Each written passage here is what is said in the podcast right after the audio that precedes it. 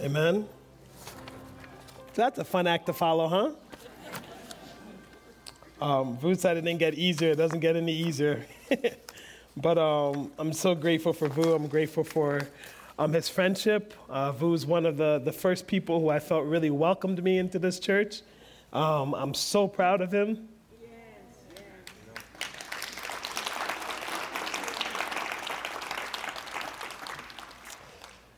Think God's so incredible that when, when other people go through stuff, it blesses us. It's kind of crazy and, and, and wonderful at the same time to remember that our God who, who redeems is our God who's our God, and He's there for us. I'm going to try to get myself together. I did better the first service. All right, oh, we're just going to cry through it. Um, continuing our lessons on David, apparently. Um, continue the series of After God's Own Heart Lessons from the Life of David. One of the things I've especially enjoyed is that David is this very known character. Um, the Old Testament, I think, has about 66 chapters dedicated to him. Um, New Testament writers always talk about him and, and how impactful he is. To this day, Israel still holds him as their greatest king. Um, the symbol of Judaism is still the Star of David. Jerusalem is still called the City of David. Um, David is a person who, who we all have stories about. But I think what I've enjoyed more than anything else about David is that he's very much human. That yes, he was a man after God's own heart, but he stumbled. Yes, he was a man after God's own heart who loved God, but he wasn't perfect. But I love how his heart shows up, and I love how human he was. And it reminds us that this human person who fails so much is still loved by God, that where sin abounded, grace abounds much more. So David's story then is very much our own, isn't it? As we go through this life of David, may we be reminded, as David often was, that God is the hero of the story. God is the hero of David's story, and he's the hero of ours too. Let's pray together. Our Father God, we thank you indeed that you're wonderful. We thank you that you're faithful. We thank you that you're merciful. We thank you that you're good. Our good God, our merciful God, our faithful God, our true God. We thank you now for your blessing upon us. We thank you now for this chance to revisit the life of David. God, open our hearts and minds, help us to hear what you have to say, and help us to be moved and changed. Thank you so much that you're the God who's good and a God who's always merciful. Help us to always choose to fall in your arms. In your holy and precious name, amen? If you have your Bibles, turn with me to 2 Samuel 24. I'll be reading the first 17 verses. We'll also have it available up front. 2 Samuel 24, verse 1. Again, the anger of the Lord burned against Israel, and he incited David against them, saying, Go and take a census of Israel and Judah. So the king said to Joab and the army commanders with him, Go throughout the tribes of Israel from Dan to Beersheba to enroll the fighting men so that I may know how many there are.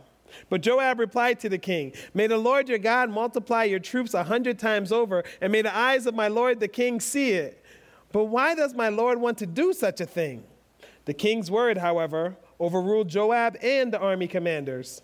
So they left the presence of the king to enroll the fighting men of Israel. After crossing the Jordan, they camped near Aroer, south of the town in the gorge, and then went through Gad and on to Jazer. They went to Gilead in the region of Tahtim Hodshi and on to Dan Jaan and around Sidon. Then they went uh, toward the fortress of Tyre and all the towns of the Hivites and the Canaanites. Finally, they went on to Beersheba in the Negev of Judah. After they had gone through the entire land, they came back to Jerusalem at the end of nine months and 20 days. Joab reported of the fighting men to the king. In Israel, there were 800,000 able bodied men who could handle a sword, and in Judah, 500,000. David was conscience stricken after he had counted the fighting men. And he said to the Lord, I have sinned greatly in what I have done. Now, Lord, I beg you, take away the guilt of your servant. I have done a very foolish thing. Before David got up the next morning, the word of the Lord had come to Gad the prophet, David seer. Go and tell David, this is what the Lord said I am giving you three options. Choose one of them for me to carry out against you. So Gad went to David and said to him, Shall there come on you three years of famine in your land? Or three months of fleeing from your enemies while they pursue you? Or three days of plague in your land? Now then, think it over and decide how I should answer the one who sent me. David said to Gad, I am in deep distress. Let us fall into the hands of the Lord, for his mercy is great, but do not let me fall into human hands. So the Lord sent a plague on Israel from that morning until the time designated, and 70,000 of the people from Dan to Beersheba died. When the angel stretched out his hand to destroy Jerusalem, the city of David, the Lord relented concerning the disaster and said to the angel who was afflicting the people, Enough, withdraw your hand. The angel of the Lord was then at the threshing floor of Araunah the Jebusite. When David saw the angel who was striking down the people, he said to the Lord, I have sinned. I, the shepherd, have done wrong. These are but sheep. What have they done? Let your hand fall on me and my family. So 2 Samuel 24 wraps up the books of Samuel. 1st and 2nd Samuel ends there. And it wraps up the story of the life of David. This is the end of David's chapter. But really? Like, this is how we choose to end David? David, this is how we're going to end him.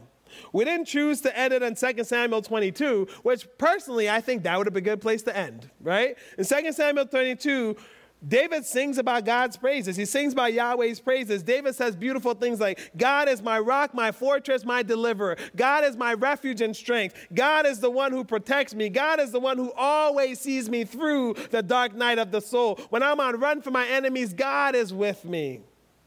God is the Lord of the world, but He's also my personal God. He's the hero of my story. Me, that would have been a great place to end David, right? Sum up his whole life by saying, God is the hero of the story.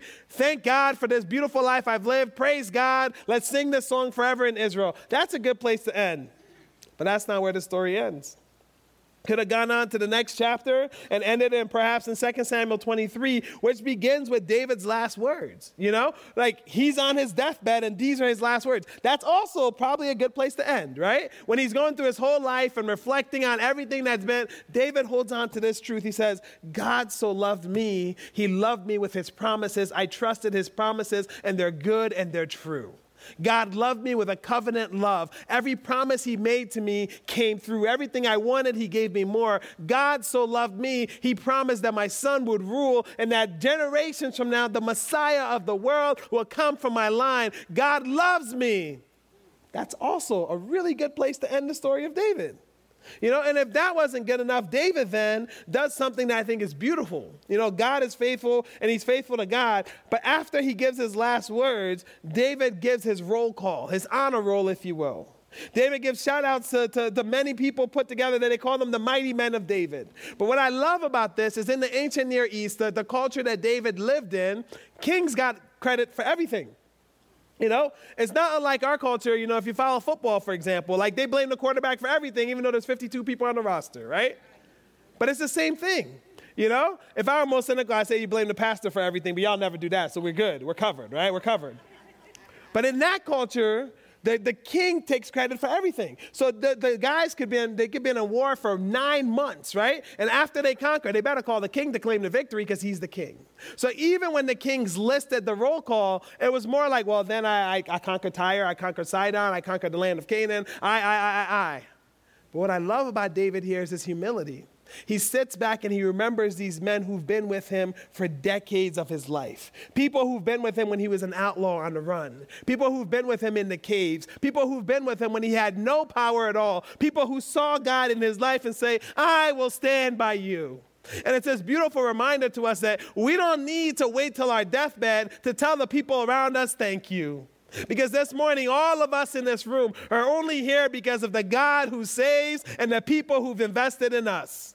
That's why we're here this morning. So it's beautiful that in this culture where it's all about king, king, king, David says, nah, man, these are the people who were with me. They prayed for me, they fought for me, they protected me. And in that list, there's a bunch of just mighty men and, and all these beautiful acts they do. But I want to tell you about two of my favorite. The first one is one of those guys who you can't gloss over. I think it's impossible to gloss over. A lot of times when you see in the Bible, there's a bunch of names, you know, you just try to read as quick as you can, you know? It's just like, blah, blah, you just go, right? But this guy, you can't gloss over him. His name's Benaiah. And the reason you can't gloss over him, Benaiah, is David's little note about him was Benaiah chased a lion into a pit on a snowy day and killed it. Can't really gloss over that one. You know, it's just like, wait, let me get this right. You are a man that is a lion. Man goes man, lion goes roar. You don't win this battle. That's the first thing about this guy, Benaiah. The second one is who decides, you know what, the lion's going into a pit, I got him now, right? Like it's one thing to be like, let me run and hope it doesn't ignore me, but Benaiah's like, ooh, I got him cornered. He's in the, and if that wasn't enough, it's snowing. Now, I don't know about you, if you've ever tried to run in snow, it's a little bit difficult, you know? So we're going after a lion, strike one. We're going into a cave after a lion, strike two. We're going to a cave after a lion when there's snow on the ground, we can't run, strike three. But Benaiah slayed them. It's one of my favorites, right? It's beautiful. But the other one in this list that is very, very interesting is Uriah the Hittite. Of all the people David listed, not only would the ancient Near Eastern kings always give themselves the credit, David does two things here that's significant. Even in talking about these people who've been faithful to him and loyal to him, he says, and God gave them the victory, and God gave them the victory, and God gave them the victory. Because to David, and hopefully to us, God's always the hero of the story. But when he's listing the name, just like it's easy to forget, except Benaiah, it's easy to forget all these lists of people, he chooses to put Uriah last. And I don't think that's a, that, a diss to Uriah or disrespect, even. You know what that is? That is honor. Because David says, you might gloss over everyone, and you might remember the last guy I say, and that last guy is Uriah the Hittite.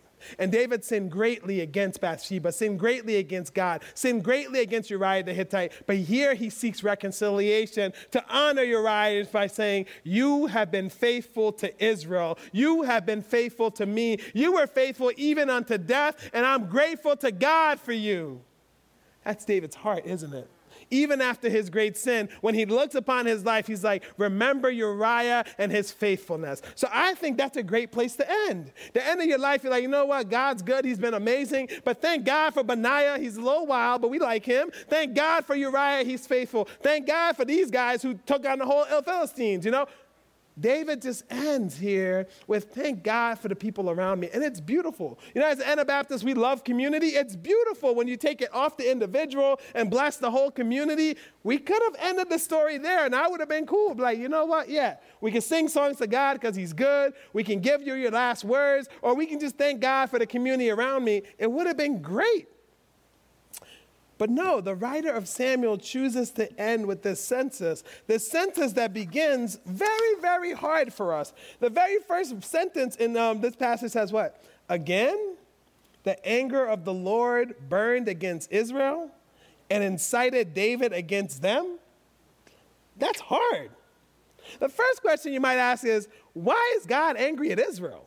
You know, and there's been a lot of people who've waxed poetic and they have all these different reasons why God's angry at Israel. You know what I do in situations like this? Two things. One, I realize I never want to ask God why he's angry at me because, you know, I always need grace. You know, there's, there's never a point in life where I'm like, God isn't good and I don't need to hold on to his mercy. But the second thing I think is real important here is that sometimes the easy answer is the right answer one of my, my, my, my childhood friends, um, Takuma, I don't know if I've told this story before, um, he passed away last year, so I was thinking of him this morning and this week.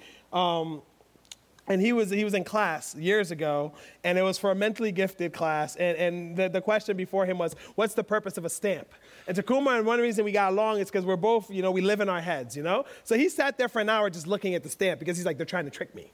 They're trying to get me. I don't know what the purpose they're trying to get at, but there's something in here. And after an hour, he just quit. And the people finally come back in. And they're like, what's the purpose of a stamp? He's like, to mail a letter? And they're like, correct, you got it, you know? And he was just like, I hate you all, right? But it's this great reminder that sometimes the easy answer is the right answer. Why is God angry at Israel? We don't know. The text does not say. And even greater than that, that's okay. Because the writer of Samuel doesn't want to focus on God's anger here. He wants to focus on God's mercy. He wants to focus on David, and this is the story of David, and he's going to say, This is how we're going to end the life of David. That's the focus. The focus isn't on God's anger. But if the focus on David, what is exactly David's sin? I mean, first of all, we got God could be angry at him and he's inciting him, but what is David's sin? Now, when I first read this story years ago, I thought about census, and listen, we're all products of our environment. You know, we're all children of our environment. And one of the things I did when I hear census, I think about it in an American lens. You know, when we do a census, it's a population census. At least that's what they tell us, right? It's a population census, and we know how many people are here we think are here, right? In that culture, though, census wasn't about the population. It was actually for military purposes. When you took the census, remember, this is also the culture that what they do in the springs? kings go to war. So if you're going to go to war every single spring, it's good to know how many you got in the numbers, right? So David is setting something up here for military purposes. Now, what's, what's interesting to me is this is a far cry from the David we met. The David we met in the very beginning when he fought Goliath. Remember what he said when he going into this battle with the Philistine giant? All those gathered here will know that it is not by sword or spear that the Lord saves, for the battle is the Lord's, and he will give all of you into our hands. That's young David. Now, old David is like, well, how many people would die for me tomorrow? Let's find out. Or remember Jonathan, who's David's best friend. I, I, think of him as David's mentor, the one who really showed him the faith and showed him how to be a ruler, how to rule and how to lead. Jonathan one time looked at his few men around him, and I think it was just him and his sword bearer, and he says, You know what? We're going to go into the Philistine land because God wants us to do this, and we're going to have victory. And you can see everybody around him like, But there's only two of you. You know, that's like a battalion, you know? And this is what Jonathan says Nothing can hinder the Lord from saving, whether by many or by few.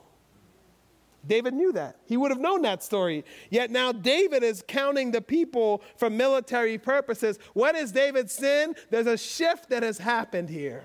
And the shift is that David is taking his trust from God to now placing it in himself. The lack of faith in the God who saves is an astounding statement against David here. David's whole life is about God saving him. David's whole life is about God delivering him, about God being faithful, about God being merciful, about God being true. But this is a reminder to us that it doesn't matter if you've been a Christian for 10 minutes or 70 years. It doesn't matter if you just met Jesus yesterday or you've been walking with him for a few decades.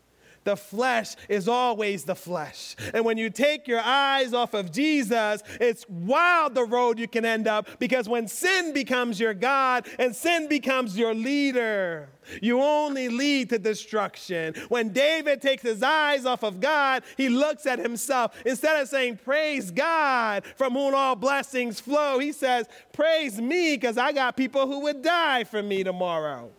1.3 million of them.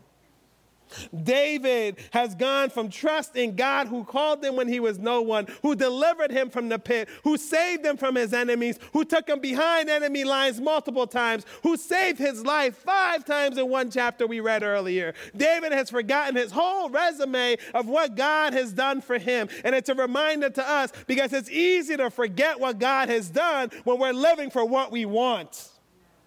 It's easy to forget God's resume and his faithfulness when it's all about me. So David forgets this lesson. I hope we all never forget this morning. God alone is worthy of our trust. Amen? God alone is worthy of our trust. But then you got to come back to the beginning, though. Does God cause David to sin? Because it's still hanging out back there. Again, we read it in the very beginning. Again, the anger of the Lord burned against Israel. Okay, that's fine. He's mad at Israel. We don't know why. And he incited David against them. So, how can God incite David to do something and then get mad at him for doing it? Right? Well, I think there's a little help here we can get. I think the help comes going back to the day of uh, David and Bathsheba again. Remember, we talked about David and Bathsheba. We read James, the brother of Jesus, who once said this When tempted, no one should say, God is tempting me. For God cannot be tempted by evil, nor does he tempt anyone. But each person is tempted when they are dragged away by their own evil desire and entice. Then, after desire has conceived, it gives birth to sin, and sin, when it's full grown, gives birth to death. You know, I think it's very easy. Actually, I would prefer this. I think it's very easy to be like, well, God made him do it. Because that's an easy way for me to get through life. Hank, why'd you mess up? Well, God made me do it. You know, like he, he caused me to do it. To me, that's very easy. What's harder in this passage, and what James tries to remind us, that it's not God who tempts you, it's not God who leads you to do evil, but that God so loves you, and he so values choice and freedom for you that God gives you the ability to choose to deny him. And this story isn't about God causing David to cause the census. It's more about God saying, you know what, David? I'm going to give you to your own desires. And to me, that's a terrifying proposition. It's terrifying. It's so much easier for me to be like, well, God made me do it. It's a lot harder for me to realize that if I'm so stubborn, if I'm so set on my sin, God will say, you know what? I'm going to let you do you. And then we'll see.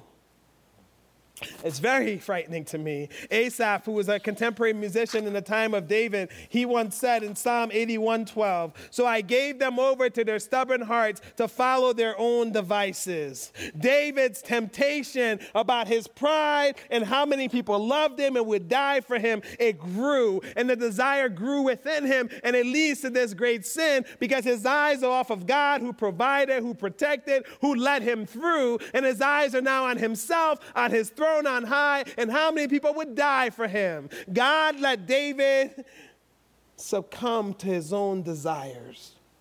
And to me, that's a terrible place to be.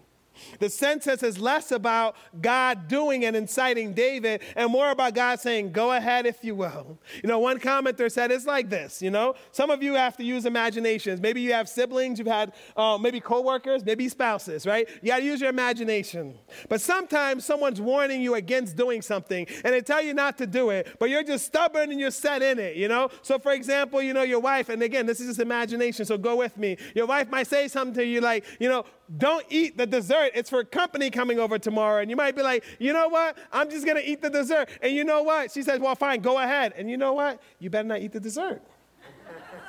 I learned this the hard way. This doesn't happen in my marriage now because I learned this when I was younger. You know, my mom said the same thing. You know, like I don't have to use my imagination. This really happened. My mom said, "Hey, uh, yeah, yeah, the cookies are for people coming over later," and I was just like, "Why big cookies?"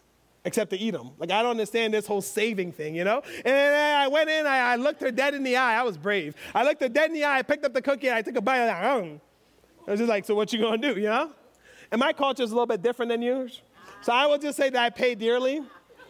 Um, I would just say that it was, there was no violence, because we don't believe in violence in our culture, but it was pain. So interpret that how you will. Interpret that how you will. So this census is less about God causing David to sin and God saying, you know what, man, if your eyes are off of me, if you're no longer trusting me, if you want to hold on to yourself, I'm going to give you into your own desires. And God tries to help him. Joab, you know, when David lists all those mighty men, he doesn't list his commander in chief. David and Joab, I feel like that's another sermon series. It's just, it's interesting about just the tension they live in, right?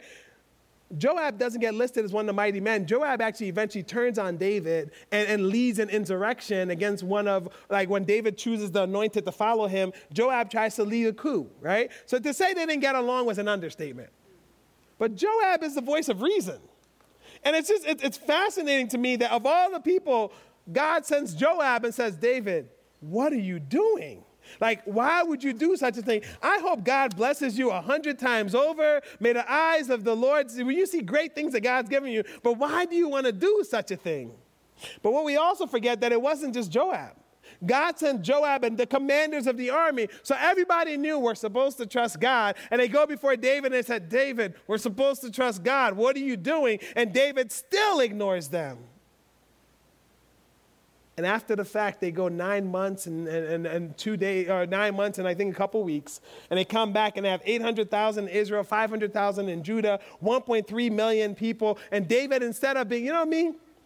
I look out and I did it the first service. You guys are, you know, second service. So the first service, I saw like five or 10 people I think who would be willing to die for me. You guys have like 10 or 12, so you're doing better, right? You're doing better, right? But I'm just saying, if I knew that 1.3 million people would die for me tomorrow, I would feel great about myself. You know, I'd be like, you know what, I'm good. You know, like I can go through this life. 1.3, that's a lot of people to get to before they get to me. So you can see how after all this count, David should be, should be very excited. He did his count, he saw how powerful his people are, but then David's heart shows up. And when the count comes and he's doing the numbers, it finally hits him. He's conscience stricken that he counted these fighting men, and he says, What? I have sinned greatly in what I have done. Now, Lord, I beg you, take away the guilt of your servant. I have done a very foolish thing.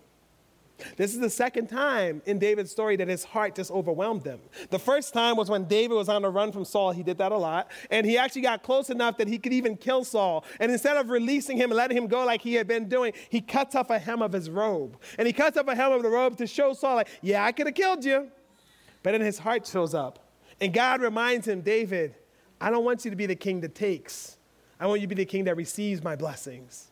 I don't want you to be the king that takes advantage and, and, and, and wins this kingdom through warfare. I want you to win this kingdom through trusting me. And now David's heart shows up. And what's beautiful about this passage, you see growth in David. So, yes, we might grow older and sin will always be a problem. We got to keep fighting it. But you see growth in David, and it's beautiful. When Bathsheba happens, David went a whole year ignoring his sin. And it wasn't until the prophet shows up and says, David, you're that man that his eyes are open. But now, in the midst of his sin, David cries out right there and says, God, I've sinned greatly. That is growth.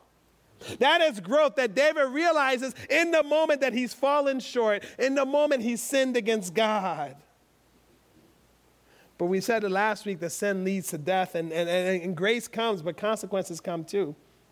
This is what sin does. And David knows this punishment coming. Now, I challenged the first service and no one won, so good luck, second service, you know.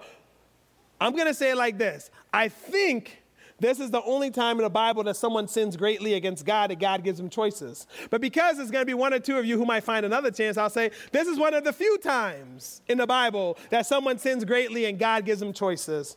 And I think it shows you the mercy and how much God loved David. But I think it also shows you that God is asking the question He asks all of us and will ask all of us every single day of my life. And that's simply this Do you trust me now?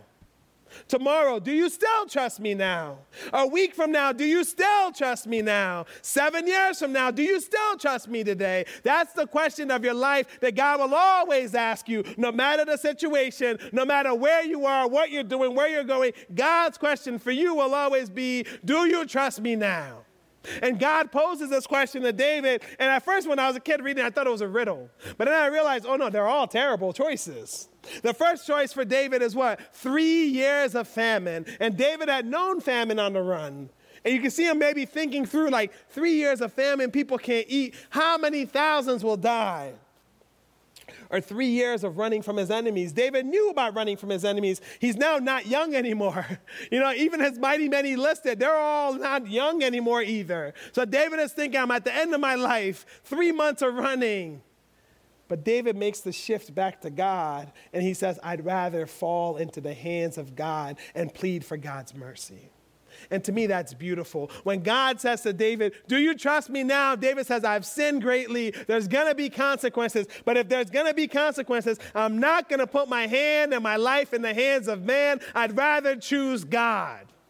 And I think it's beautiful, but it's also hard. Because even though David knows that there's going to be consequences, he says, I'm in deep distress. Let us fall into the hands of the Lord, for his mercy is great. But do not let me fall into human hands. David learns a hard lesson that only God is worthy of our trust. And because of David's choosing God, the answer becomes a plague. And in this plague, from Dan to Beersheba, 70,000 people die.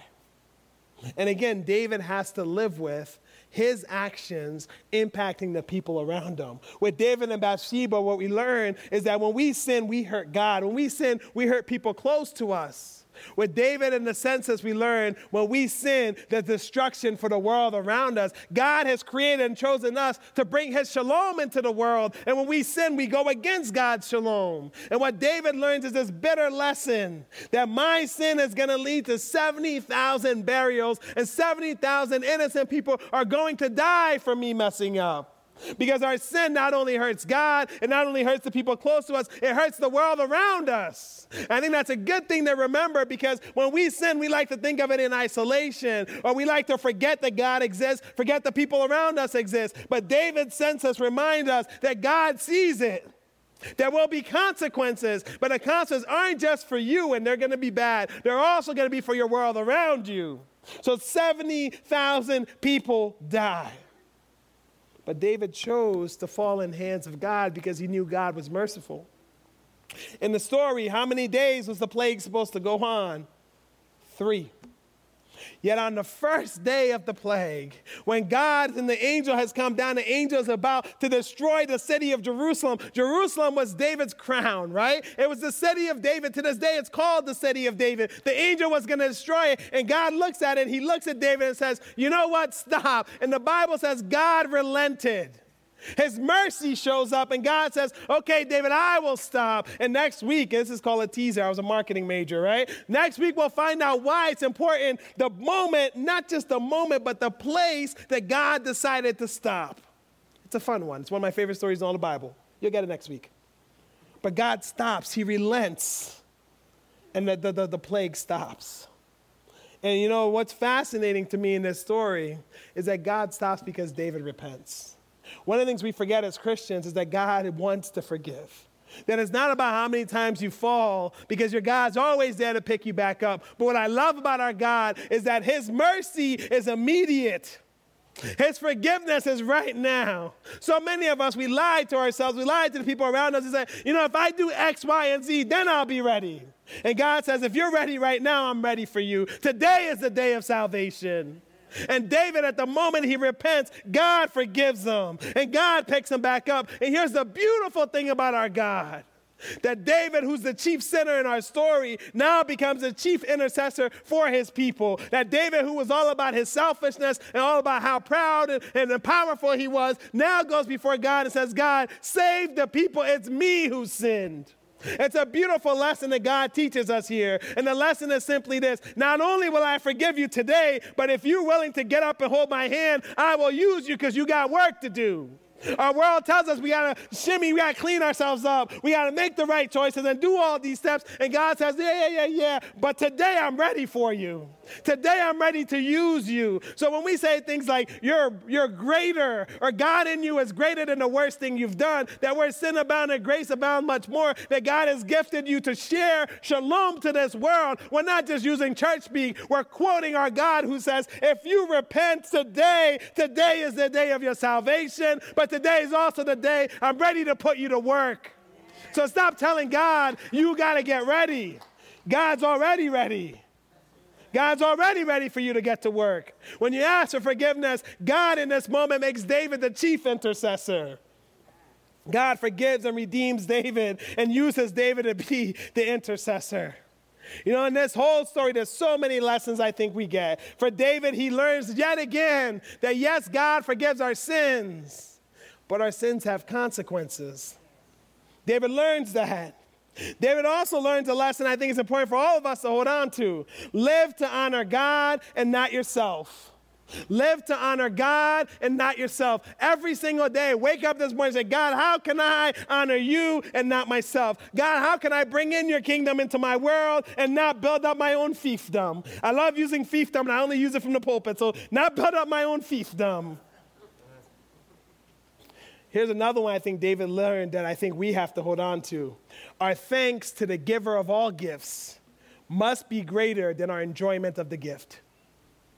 Our thanks to the giver of all gifts must be greater than our enjoyment of the gift. We're really good at enjoying the gift God's given us. But your thanks has to be greater than your enjoyment of the gift. And I'm not saying that's easy, that's very hard. But I think it's a worthy endeavor, don't you? Give thanks to the giver. Give thanks to the giver. And David also learns God alone is worthy of my trust. So, what do we learn from this? If that's all that David held on to, what do we learn from this? Well, we said what James, the brother of Jesus, helps us know. And it starts with thoughts. And thoughts get enticed and they lead to temptation. And temptation gives birth to sin. And sin gives birth to death. Yes. So, what do we have to do? 1 Corinthians 13, Paul says this. Or 2 Corinthians 10, Paul says this 10 5b. We have to make every thought captive. The Greek word that's used there is speaking specifically for the mind because, you know, most of us who grew up in the church, we know like we have to, you know, be on guard for the devil, be on guard for the devil. And the place we don't guard the most is our mind. And that's where he wants to enter in. So, what we do with this was simply this, right? Make every thought captive. How David's pride starts is in one thought of, like, I could be great, or how great am I? When these thoughts go into your mind, so many of us as Christians are, are so embarrassed by the bad thoughts we have. You know you need to do better than being embarrassed? You need to give that thought to God right then and there because you need to say, God, this just happened in my mind. I need you to destroy it right now. Because here's the thing if God doesn't help you destroy that thought right now, it's going to destroy you. Because that thought is going to grow to temptation, it's going to grow to desire, it's going to grow to sin, and it's going to lead to death. You have to make every thought captive. The second one is simply this humble yourself in the sight of the Lord, and he will lift you up. Stay humble, or God will humble you. Because if the scripture says, humble yourself in the sight of the Lord and he will lift you up, that means the opposite is probably also true. That if you're not humble in the sight of the Lord, he's not going to lift you up. He might even knock you from your high horse. Stay humble before the Lord, or he will humble you. The third thing I love about this is, you know, it is scary to think that God is going to give us over to our sins. But remember in this story what we said that even though God gives David over to his sin of pride, God still sends help. And it came from someone that David might not have expected. And it's easy, and most of the commenters are like, yeah, God sent Joab. And I'm like, but it says in the commanders, like plural, right? God doesn't just try once to save David. And the Corinthian scripture does tell us, you know, God will always give us a way out. Even in his pride, God sends multiple people to David to say, stop what you're doing and David doesn't listen. But to me, when I'm scared of the fact that God might let me, you know, give me over to my sin, I know that He provides a way out, and that gives me hope. But I also know that God forgives. Because if today's the day of salvation, I repent today, God forgives immediately. And this is what I love about our God that when we forgive immediately, He's ready to use us to work. God alone is worthy of our trust. So whether you're holding on to this morning with the past and the resume God's built for you, it's okay. He's worthy of it. Or whether you need God to be merciful right now because you're walking in darkness or you've been living too much for yourself, it's okay. God's merciful right now. But please know that our God who saves is our God who redeems, and our God who redeems is the God who desires to put you to work. I'd like to call up Pastor Esty and our worship team. We're going to end by singing a song that's pretty familiar to all of us. It's um, it is well, or to most of us actually, who grew up in church anyway. It is well with my soul. But as we sing this song this morning, I want to invite you to just hold on to the mercy of God in a new way. Maybe you just need to sit home. Maybe you need to go home today and just make a list of the ways God's been faithful to you. I know for me, that's healing to my soul because I'm so good at looking at myself, it's harder to look at God. So write it out on a piece of paper. Just thank God for the ways He's been faithful. Just write it all out and put it somewhere you can see it. Maybe on the fridge because I like to eat. That's what I do. It's true. But I also want you to hold on to God's mercy and know that if you're walking in darkness or if your life is characterized by living by yourself, God's merciful right now. So please cry out to Him. And we can sing it as well with our soul because the God who is merciful is the God who loves you. Amen? I'd like to also invite up the intercessors and any pastors in the room. We'd love to pray for you for anything. But as we sing this morning, let us celebrate our God who's good, our God who's merciful, our God who loves us. Let's sing together.